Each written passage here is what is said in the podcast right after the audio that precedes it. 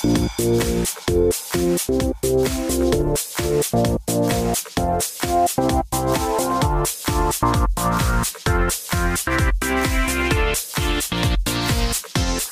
my name is Dr. Evelyn Ashiofu. I am a second year child and adolescent psychiatry fellow at the New York Presbyterian Weill Cornell Columbia program in New York City.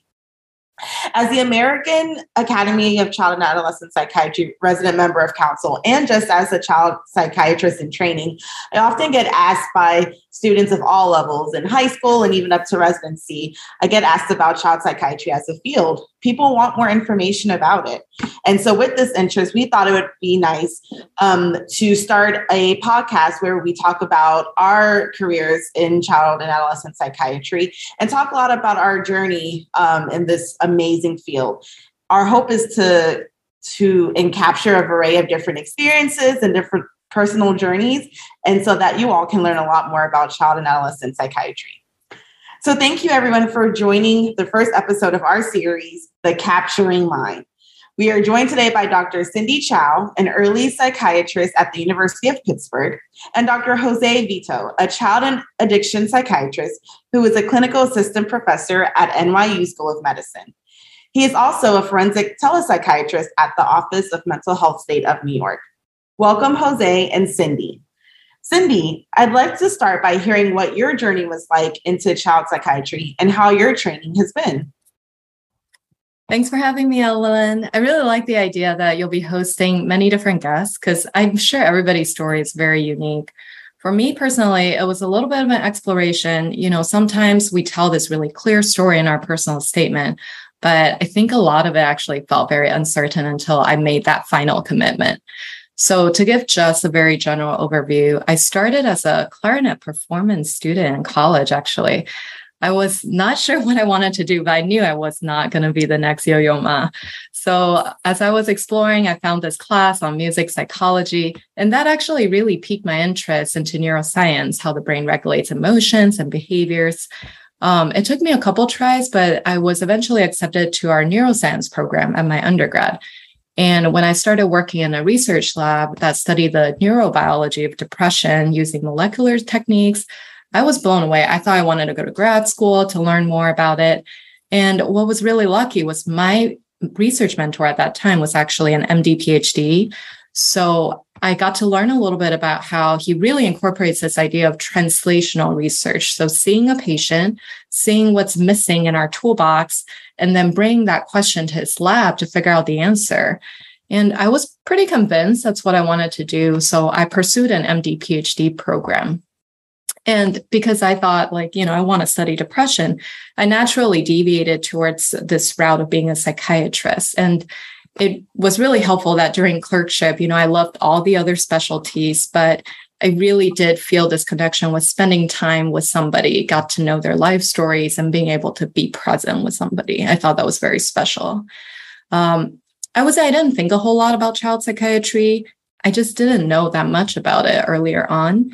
And this is where a lot of, I think, what we do in life is based on our experiences and people who we intersect with, right? Because my child psych or my psychiatry interest group advisor at that time was a child psychiatrist. And when we met him, he taught us a lot more about this field. And then, you know, serendipitously, a series of events happened where my PhD advisor was studying maternal behavior in terms of childhood experiences shaping behaviors in motherhood. And then this psychiatry interest group advisor was telling me to go to ACAP to like meet more mentors. And ultimately, you know, that pushed me towards learning more about it. And it wasn't really until I actually attended ACAP, though, the American Academy of Child and Adolescent Psychiatry annual meeting, like way back when I was in medical school, that um, it seemed like it really made sense. This was a group of people I really connected with. I felt they were very kind, supportive, caring, compassionate ultimately people who I thought I would enjoy being around and also people who I wanted to be like, like really great role models.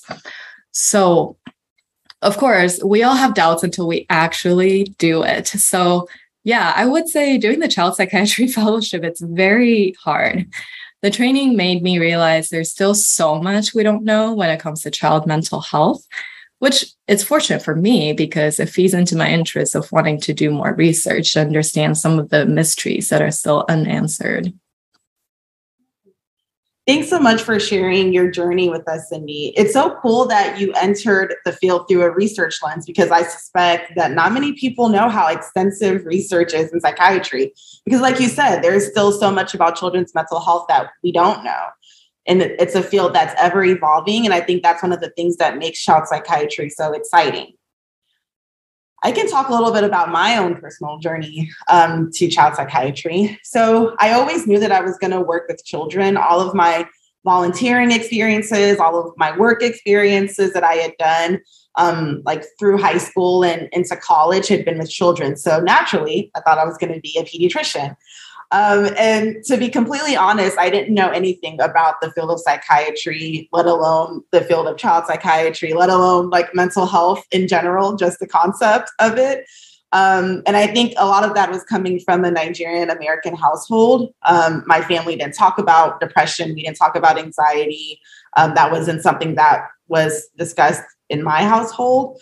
Um, and frankly, I didn't know anyone either directly or indirectly who was a psychiatrist until I got to medical school. That was my first sort of exposure. And then fast forward to third year of med school, and it's time for our rotations where we get a glimpse of all the different uh, primary specialties. And um, I was so excited to do my pediatrics rotation because I was ready to confirm what I thought I already knew. Um, but first, I had to get through psychiatry. And I remember thinking on my first day of the rotation, um, before I had even stepped foot into a clinic or a hospital or anything, that there was no way I was going to choose psychiatry. Like I already kind of knew that off the bat. But it, it, it turns out that I had held a lot of the stigmatizing attitudes that people from my family had held, and I, you know, and I suspect a lot of other families and especially of my minority populations when it came to mental health. And so I had that stigmatizing um, attitude as well.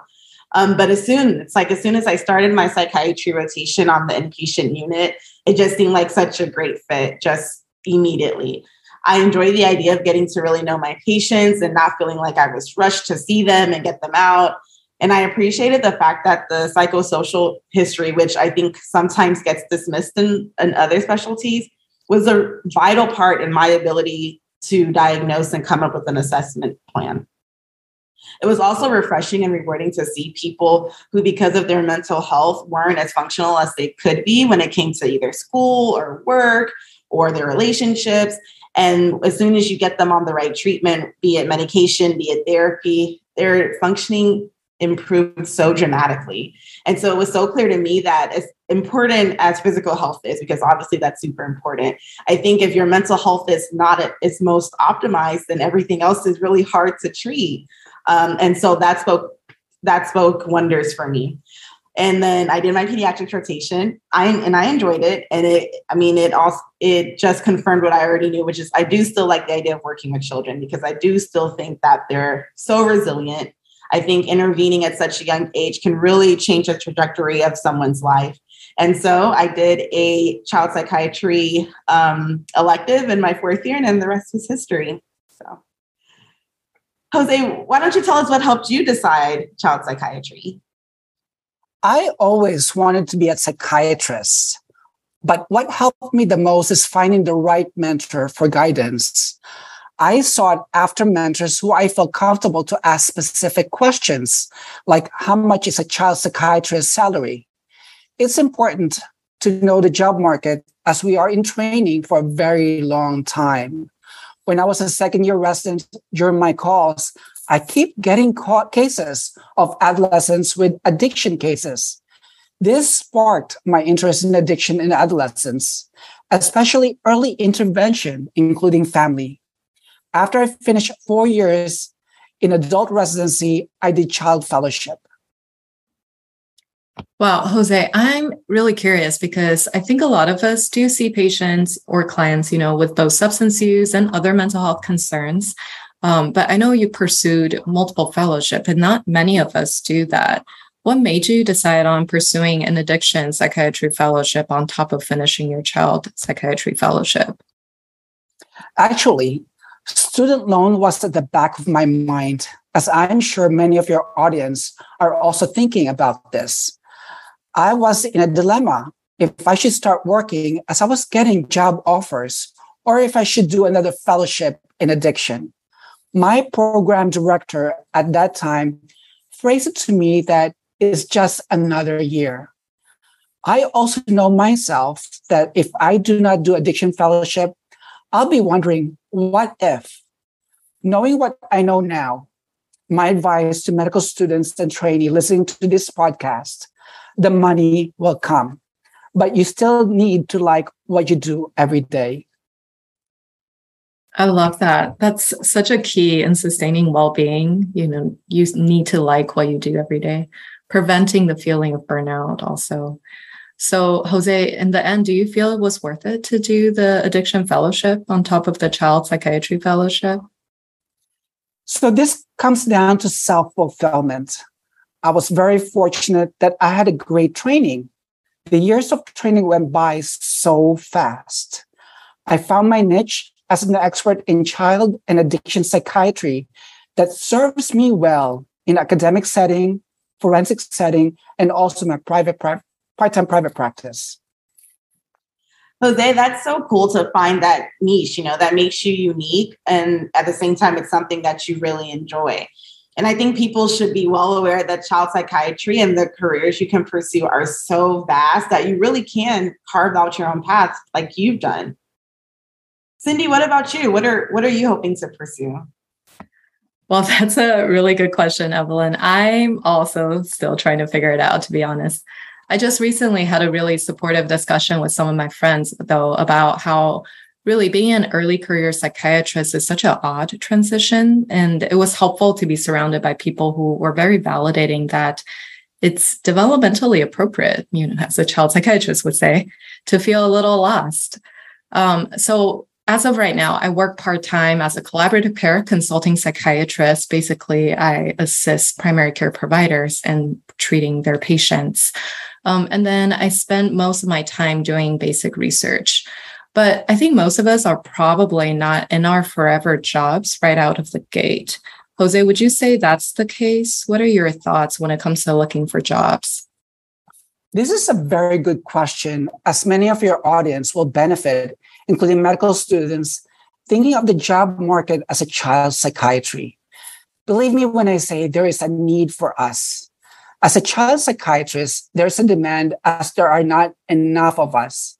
It is important to know what is your self worth, how much you can demand during your interview, either with salary, teaching time, or conference days. So do your homework by looking into where you want to practice. Salaries, for example, in New York City is not the same as in Montana.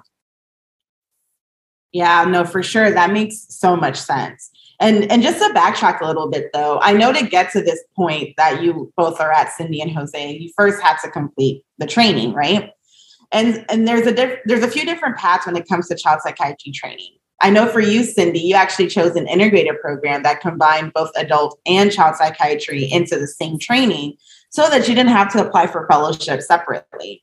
What about you, Jose? How did you decide on where to apply for training? I grew up in New York City, so I did all my training in New York City. I never left. I do not picture myself living and practicing anywhere else. What I tell my trainees is to apply to a place where you feel happy. For example, I personally do not see myself living the suburbs, but others having a backyard is a priority, maybe because they want a space to raise a family. There are also traffic issues, cost of living, or even being close to family members. All this, I think, you need to examine your comfort levels. Yeah. No, absolutely, Jose. I agree. And that's such a good point.